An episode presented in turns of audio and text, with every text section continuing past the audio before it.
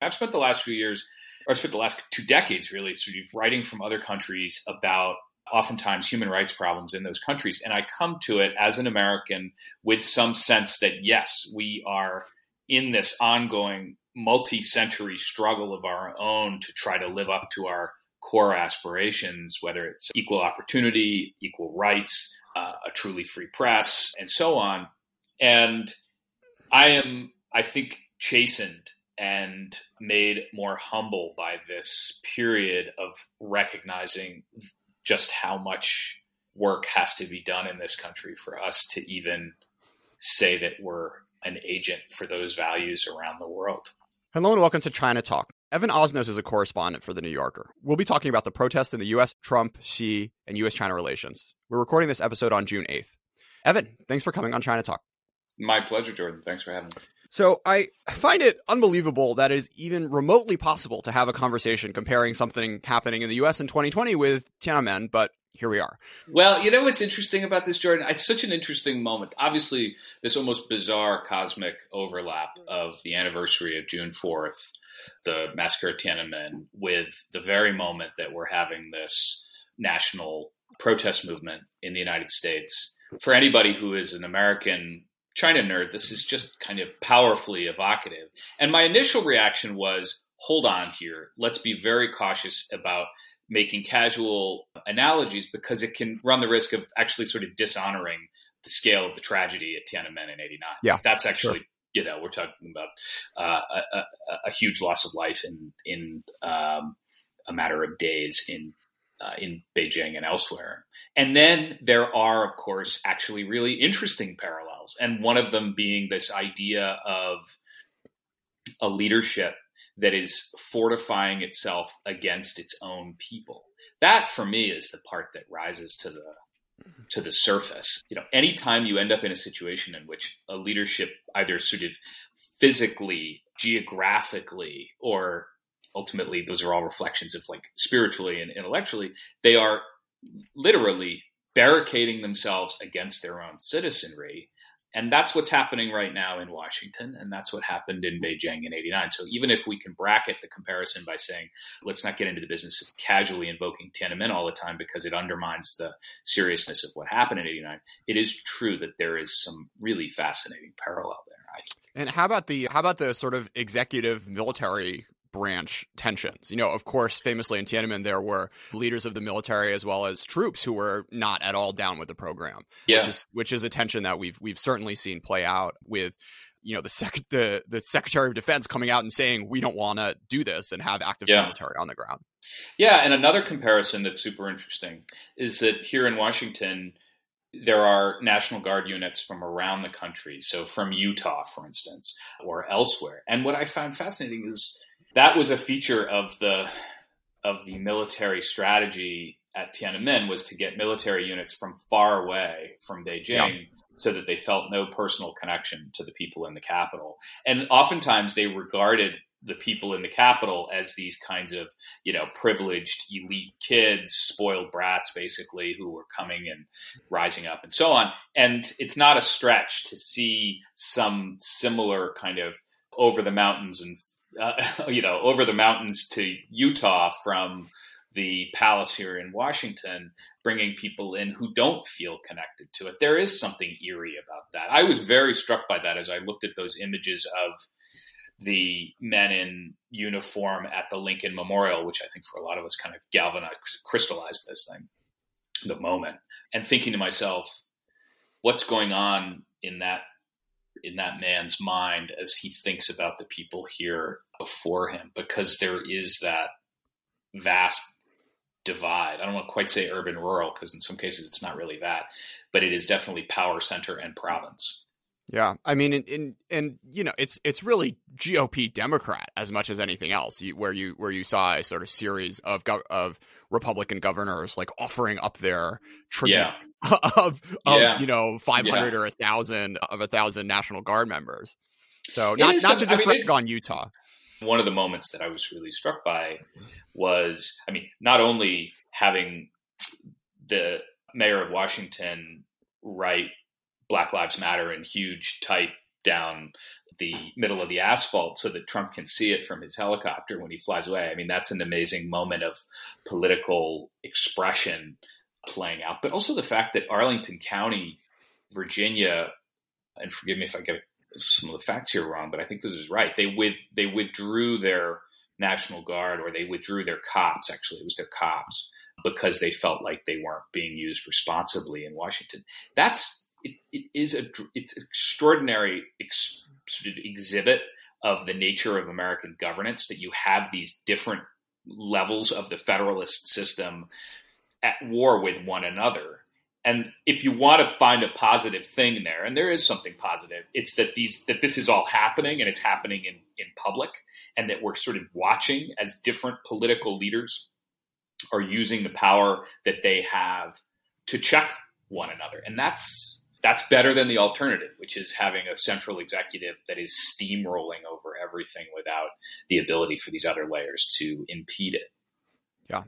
So uh, Joseph Torigian, who's a, a, yeah. a, Western political scientist, wrote a, uh, a piece a few years ago doing a sort of rep- retrospective on what we know now about the decision making that led up to the Tiananmen crackdown. And one of his sort of hypotheses, which I think is fascinating to think about in the context of, you know, June in America 2020, is the idea that, and I'm quoting here, it is possible that Deng understood that the process could be diffused without violence, but feared that such a solution would have created an uncontrolled political space with unforeseen long term implications.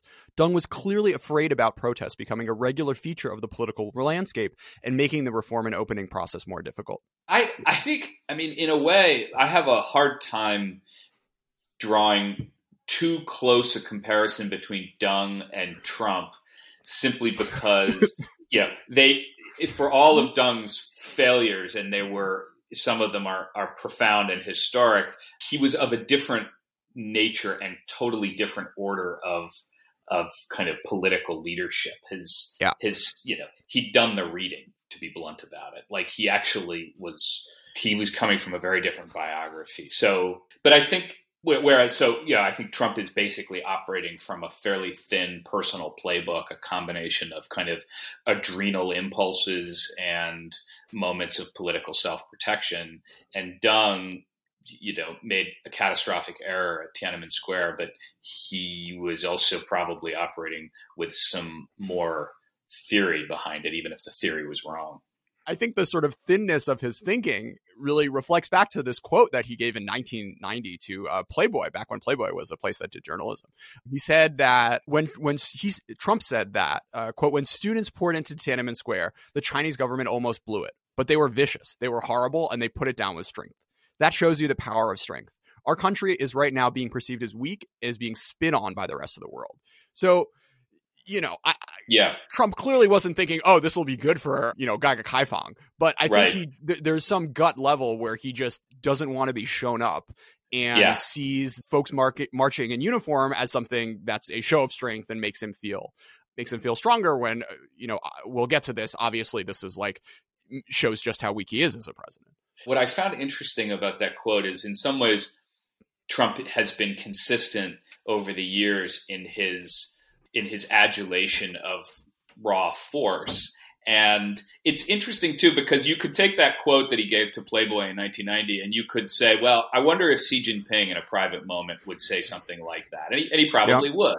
The difference, of course, is that Xi Jinping is cannier about what he says in public. So you know, even Xi Jinping might not praise Tiananmen in quite those terms. So, of course, we know that he would agree with the disposition and what they did but it, it begins to help you then understand why does Trump look at people like Xi Jinping or leaders who have that power of use of force and why does he admire them so much? It's not, you know, sometimes we wonder is it simply the scale of China's economy? Is it the kind of gilded glamour of life in Beijing? Is it is it one party state? What is it?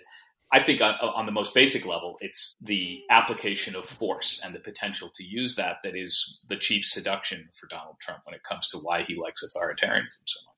So, you know, it, it, it, it's funny. It's funny you brought that up because, like, Xi when he goes to Davos, which God knows if that's ever going to happen again.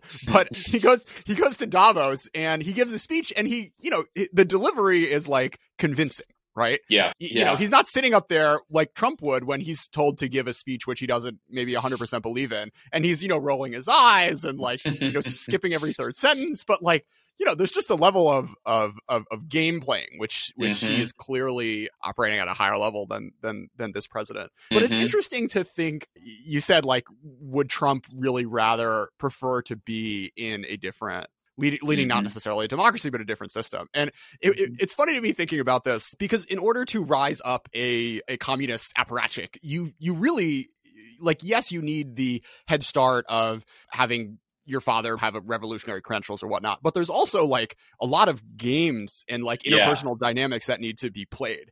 And yeah you know, if Trump was not elected president, like there is no way that he would win any bureaucratic power totally. struggle. Yeah. No, that's actually, I mean, you know, all of us have heard from Chinese friends and counterparts this idea that, you know, the system in which you groom a leader through all of these levels where they first are, you know, they're the head of the local grain association, then eventually they're the county chair, and then this and this and this, that it does introduce a level of, um, they acquire almost a physical vocabulary of how you behave in certain settings, you know, how you give deference to the person who is the leader above you.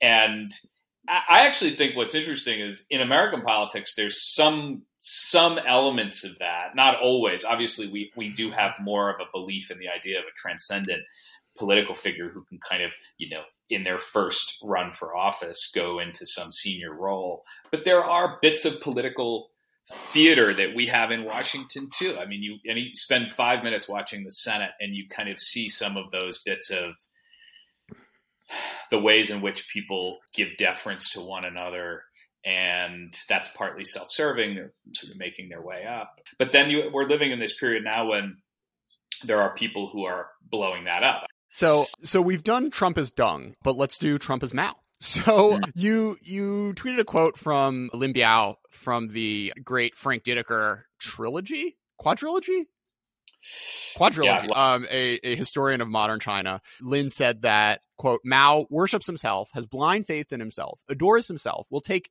credit for every achievement, but blame others for his failures. So, I mean, there's clearly some difference in the way that the anxieties and insecurities have played out in the minds of Donald Trump and, and Mao Zedong. But I'm curious for your sort of recollection, mm. uh, reflections on on the two. I have a problem, Jordan, which is that I've exhausted my reservoir for Trump psychoanalysis because I got interested in it when he was a candidate and I got obsessed with it. And I wrote a hmm. lot about like trying to understand how the hell we'd gotten ourselves into this situation.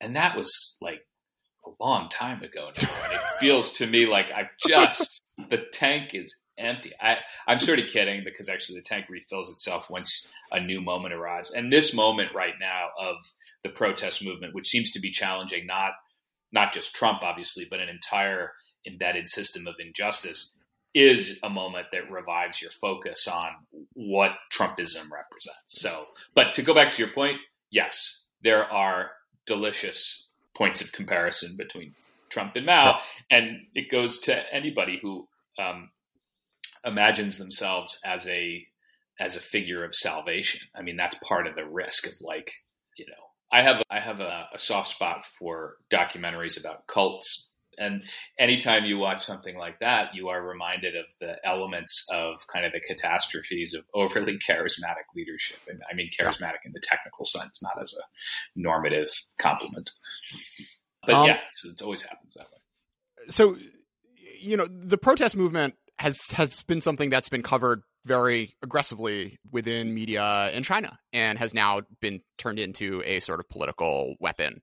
I'm curious if you could sort of prognosticate about what this protest movement and the government's response is, you, you know, what impact it has on U.S. China relations and, and America's place in the world. I think this protest movement, which is obviously being watched very closely around the world, is is is a sign of um, of how the United States is struggling internally to prove that it's living up to the aspirations it expects of itself and other countries. I mean, to be yeah. blunt about it, it gets a lot harder to go and tell the Burmese government that you need to do better in protecting the rights of minorities and restricting the arbitrary use of force when we're having a movement in our own country that is demanding those those very improvements. And that's good, actually, that we're that we're being in a sense we're this is actually a hard one to get right, Jordan, and I am glad we're talking about it because it's really important. Like I'm going through this process right now, mm-hmm. thinking to myself, okay, I've spent the last few years, or I've spent the last two decades, really, sort of, you know, writing from other countries about oftentimes human rights problems in those countries, and I come to it as an American with some sense that yes, we are in this ongoing multi-century struggle of our own to try to live up to our core aspirations, whether it's you know equal opportunity, equal rights, uh, a truly free press, and so on. And I am, I think, chastened and made more humble by this period of recognizing just how much work has to be done in this country for us to even say that we're an agent for those values around the world. That's yeah. the honest answer. You know. Yeah, I think there's there's sort of two sides to this coin. There's the obvious one that you spoke to with with with Burma. There's the one talking about sort of mainstream Chinese public opinion. You know, I've had a few conversations with with friends. The stuff I've read on social media, it's like made like 中国多么的好. Yeah. Like look mm-hmm. at look at how you know, isn't it great that we don't have to put up with this shit?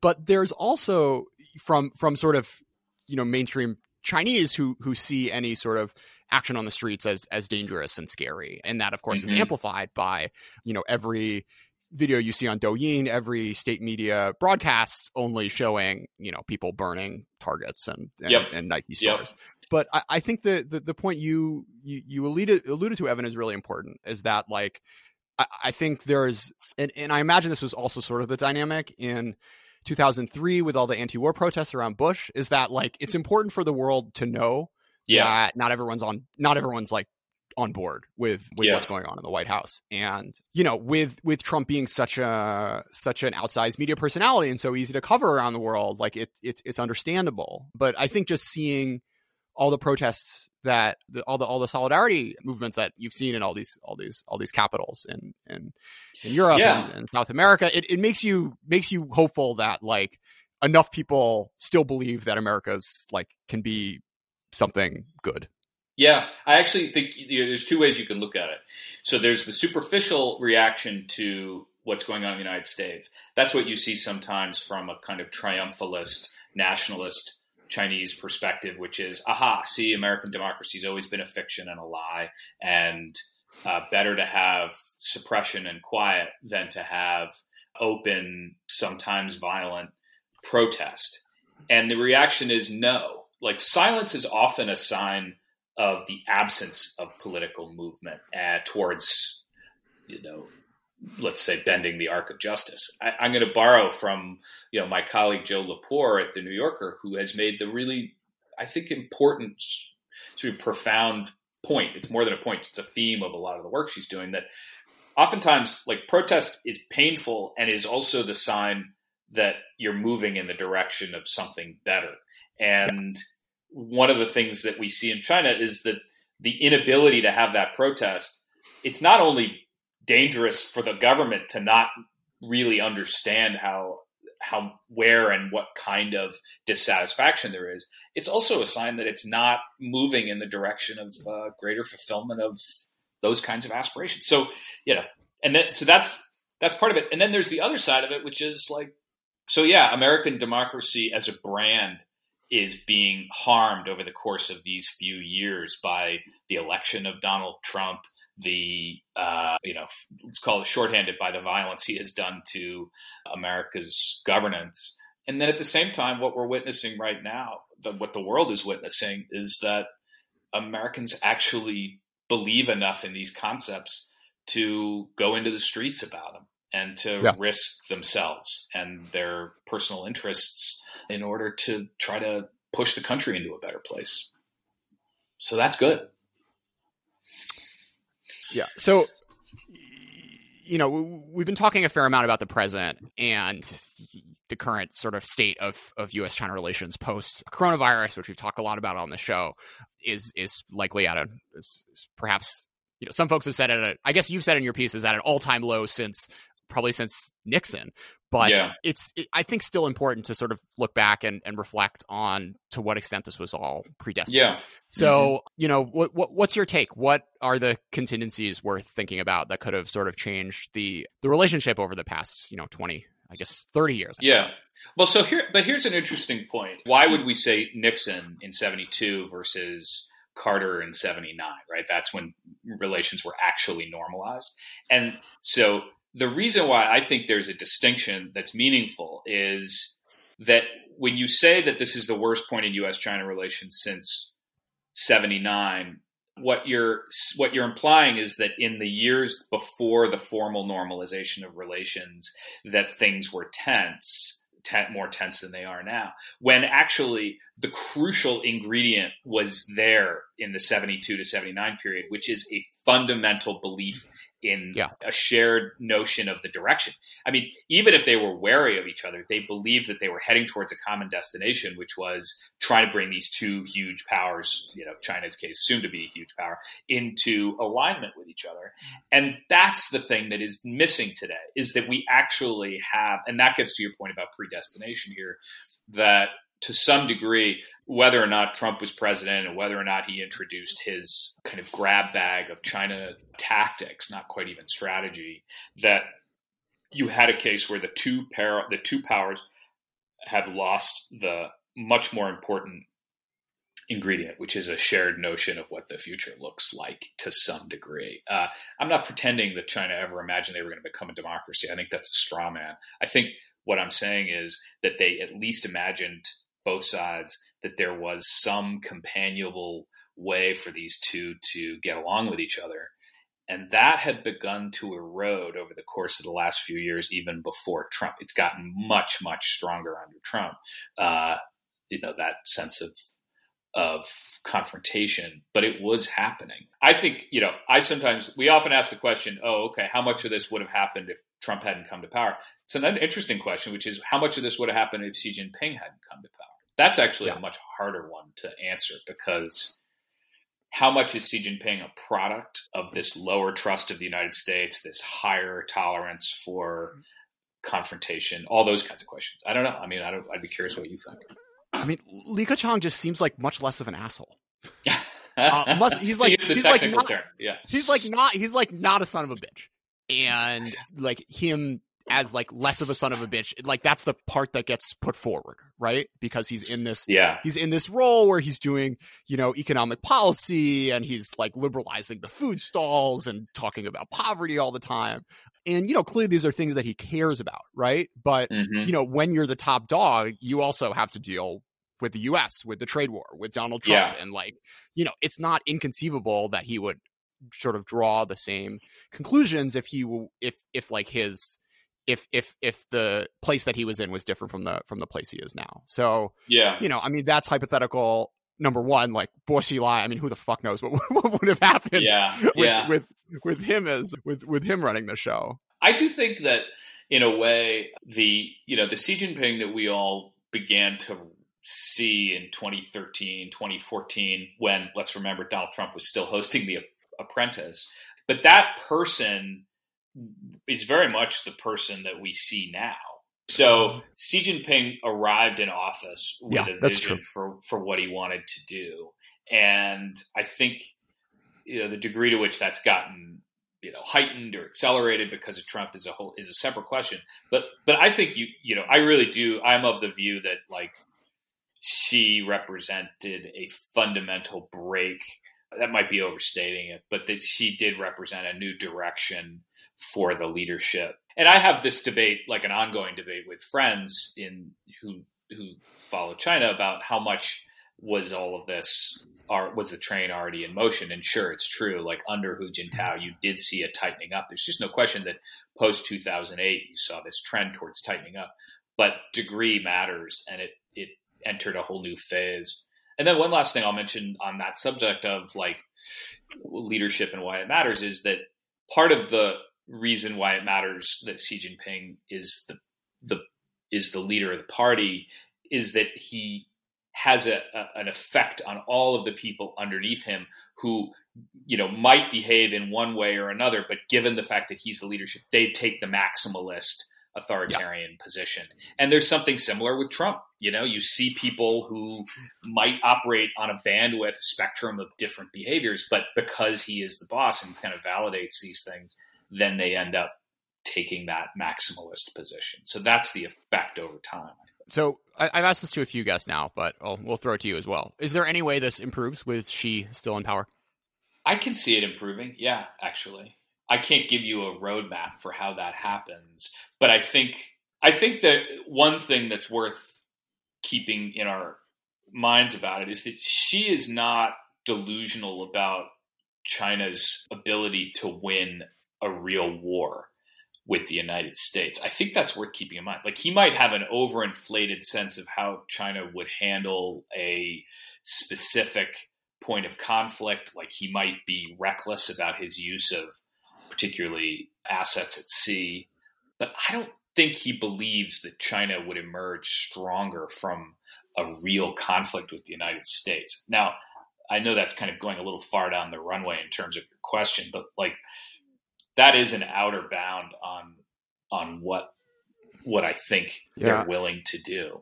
I, I mean, uh, it, that's a it's a, that's a tricky framing, Evan, because like all it takes is one. All yeah. it takes is one sort of miscalculation, right? Yeah. Xi thinks, all right, like Meiguo like right. they don't, you know, right. let's let's let's right. let's play with Taiwan and see what happens. And then yep. all of a sudden, a lot of things get out of his control. And regardless that he has this prior that like American carriers aren't as shitty as some of his admirals think they are, you still end up in a in a really really scary situation because he has this other expect this other prior, which is that Taiwan's defenses aren't all there. You know, yeah, he, he has either either the prior that Taiwan's defenses aren't all they're cracked up to me, or like net net, this is still a positive for my domestic political position, for like the glory of China. you know, I, I, I, you, you've kind of persuaded me, and so you, you did. I have to say, set out a hard task, which is, you know, in the midst of a global pandemic, with Trump as president and the U.S. China at their worst point in the history of the relationship. Is there any reason? Is there any conceivable course for optimism? And I tried, and I think I kind of failed. You know, you know what also really bummed me out, and this is less serious than than a war in Taiwan, but yeah, you know, as as listeners know, I, I spent a fair amount of time following Chinese hip hop. And what I found really remarkable over the past few weeks is the extent to which the like global K-pop fandom has really yeah. gotten behind Black Lives Matter. And oh, you know, BTS B- BTS fans from from South Korea and Brazil and Japan and even within China have like donated I think over a million dollars to various, you know, bail mm-hmm. funds and and mm-hmm. police reform causes. The the the hip hop artists in China who have yeah. made their livings off of black culture and yeah. you know oftentimes say hey like look at us we you know we respect our elders and like if you don't listen to like Big Pun then you're not real hip hop and whatever the, right. the silence I've seen from them is just so depressing and mm. you, you know mm-hmm. you, you you try to look at things like like cultural connections and the fact that so many chinese love basketball and and and you know listen to american music and whatnot as hope for the future but if even the folks that their lives are built off of of of, of black culture in america like think either that it's too dangerous for them to yeah. say black lives matter on their domestic weibo's or or or it just doesn't resonate to them to them as something that's important it's just it's just mm-hmm. so disheartening and that's a, that's a really important insight, actually. Yeah, you're onto something there. I mean, I think it's a, probably a measure of all of those things. I mean, a degree yeah. of, yeah, there's a, a level of self censorship. There's probably also a level that they frankly just feel they are actually, they don't feel connected to that American yeah. experience. And that's yeah. telling of itself. It, it was interesting because a fair amount of them either like posted very pro government things during Hong Kong. And that is something I can not not like not like forgive, but understand given mm-hmm. the sort of media environment they've grown up in and given the pressure that they're facing. Like, you know, when every other Chinese celebrity on Weibo is saying, go Jiao like Hong yeah. Kong police. Right. And if you're not the one saying that, that that puts you in a in a very difficult situation. But this is like I feel like there would be more room to run as someone who just wanted to make a statement or you know give a thousand dollars or whatever. And the well, fact that that that didn't happen yeah. is really really really upsetting. I mean, I think it's probably you know it's a reflection of how the civil rights movement and the Black freedom struggle has been described in, in Chinese education. It's it's not yeah.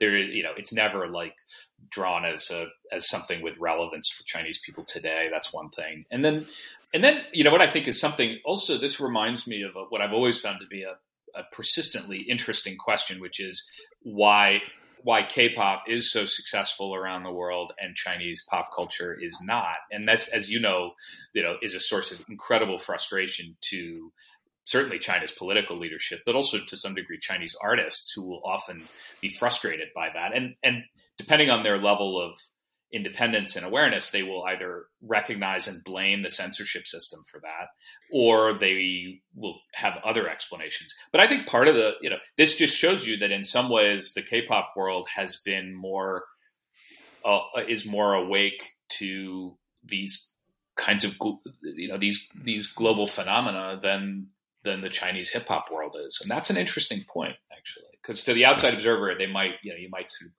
gloss over the distinctions. So, so speaking of sort of like international cultural capital, in this in this January piece you wrote about U.S.-China relations, you had the pleasure of speaking to uh, none other than Judd Apatow, which I'm sure was a, a first on the uh, U.S.-China beat for, uh, for for someone like yourself, Evan. So, so, so the point was that you know, and I think this is like a like a like a truth pretty uh, uh pretty long established now that major Hollywood studios are scared of having things in scripts of casting particular actors that would upset the uh, mainland market, but you know, it just sort of occurred to me that there's one giant studio pool of money which has zero China exposure, which is of course Netflix. So, and and I think they've probably gotten the message at this point. You know, the, the, the Mark Zuckerberg running in China, like hopeful that one day we'll be let in, um, moment, I think is is probably gone forever for mm. for for the Netflix team. So you know, say you decide that running around and talking to protesters is just is just not what you want to do for the next um, ten years, Evan.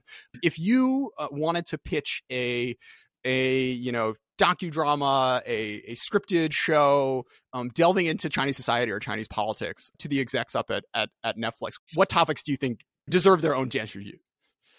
I've always thought that the best description of Washington politics, having moved here, is not House of Cards. It's Veep, and Veep captures all of the sort of vanities and the small ways in which people make bad decisions all the time.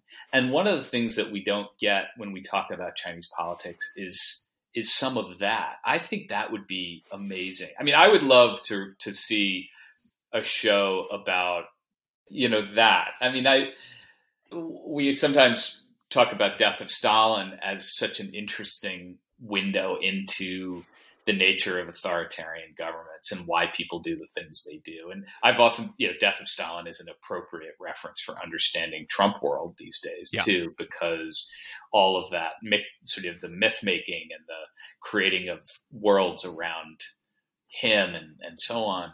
I would love to to see something funny about Chinese politics. We don't see that very often. I, I, I, I think it's worth also pointing out here, you know, in spirit of our conversation, we're talking about some really serious stuff and we're talking about grave stuff and people's lives are on the line. So I don't want people to think that when we can laugh about it, that we're making jokes about it. It's, it's sort of not that. It's like we're finding the mordant moments of light and levity within a, subject that we've thought a lot about and we care about, you know? And so the fact that Veep is like a, an amazing portrait of Washington is not to, to, to make light of the seriousness of what happens in Washington, but in fact is a pretty powerful insight into the, the role of individual persona and, and personality when it comes to these huge decisions that impact lots of people. I find that really revealing.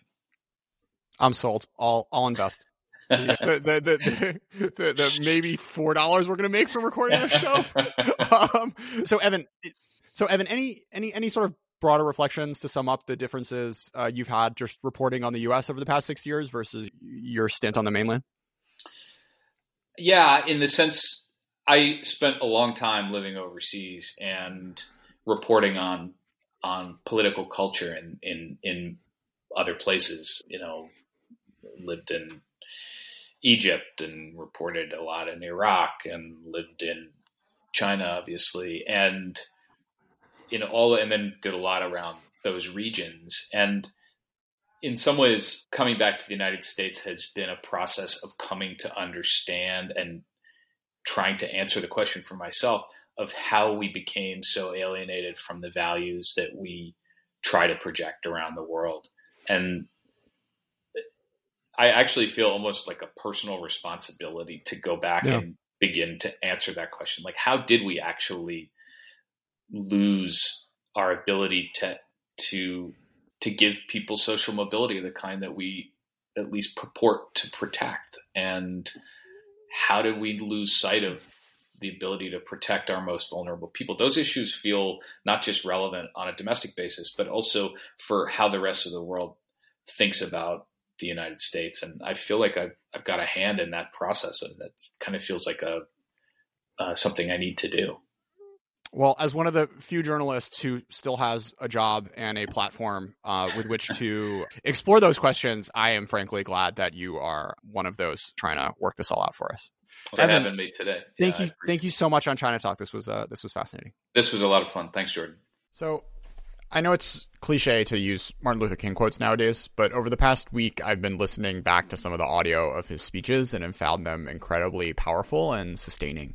Um, I want to play for everyone a snippet from the end of Martin Luther King's March 1965 speech, delivered outside of the Alabama State House at the conclusion of the uh, Selma to Montgomery March.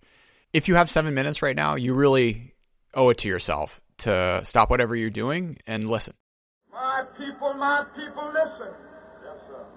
The battle is in our hands. Yes, sir. The battle is in our hands in Mississippi and Alabama and all over the United States. Yes, sir. I know that is a cry today in Alabama. Uh-huh. We see it in numerous editorials. When will Martin Luther King, SCLC, SNCC, and all of these civil rights agitators and all of the white clergymen and labor leaders and students and others get out of our community and let Alabama return to normalcy. I have a message that I would like to leave with Alabama this evening. That is exactly what we don't want and we will not allow it to happen. Yes, sir. For we know that it was normalcy in Marion uh-huh. that led to the brutal murder of Jimmy Lee Jackson. Uh-huh. It was normalcy in Birmingham that led to the murder on Sunday morning of four beautiful, unoffending, innocent girls. Uh-huh. It was normalcy on Highway 80 yes, sir. that led state troopers to use tear gas and horses and billy clubs against unarmed human beings who were simply marching for justice. Yes, it was normalcy by a cafe in Selma, Alabama that led to the brutal beating of Reverend, J- Reverend James Reeb. Yes, it is normalcy all over our country. Yes, sir. Which leaves the Negro perishing on a lonely island of poverty in the midst of a vast ocean of material prosperity. It is normalcy all over Alabama that prevents the Negro from becoming a registered voter. No, we will not allow Alabama to return to normalcy.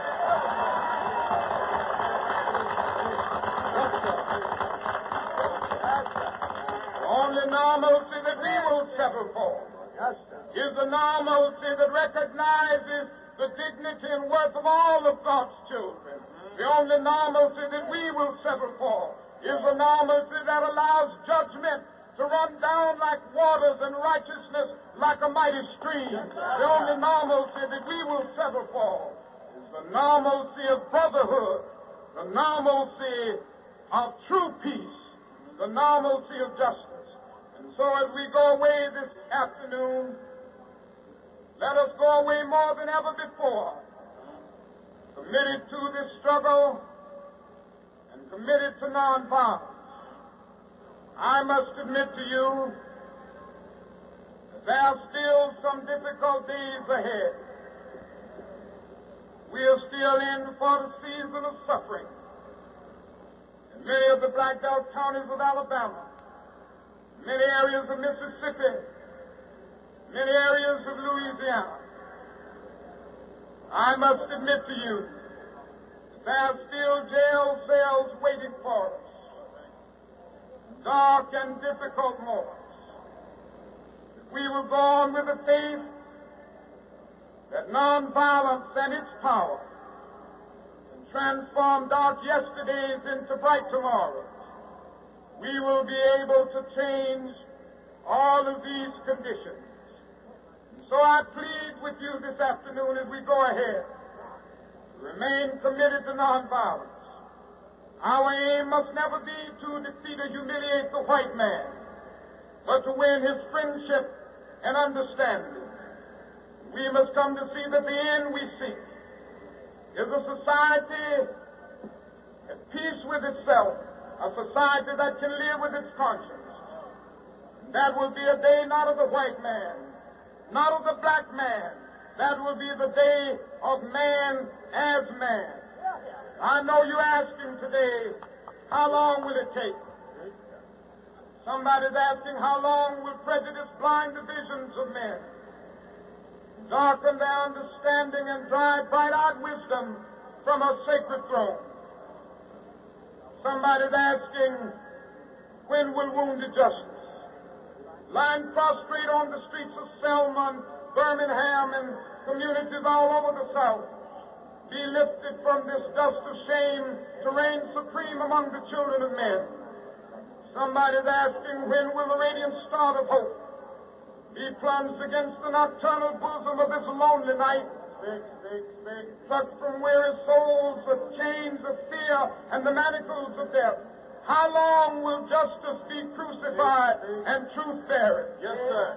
I come to say to you this afternoon, however difficult the moment, Yes, however frustrating the hour, it will not be long, because truth crushed earth will rise again. Yes, sir. How long? Not long, Yes, sir. because no lie can live forever. Yes, sir. How long? Not long, long? because you shall reap what you sow. Yes, sir. How long?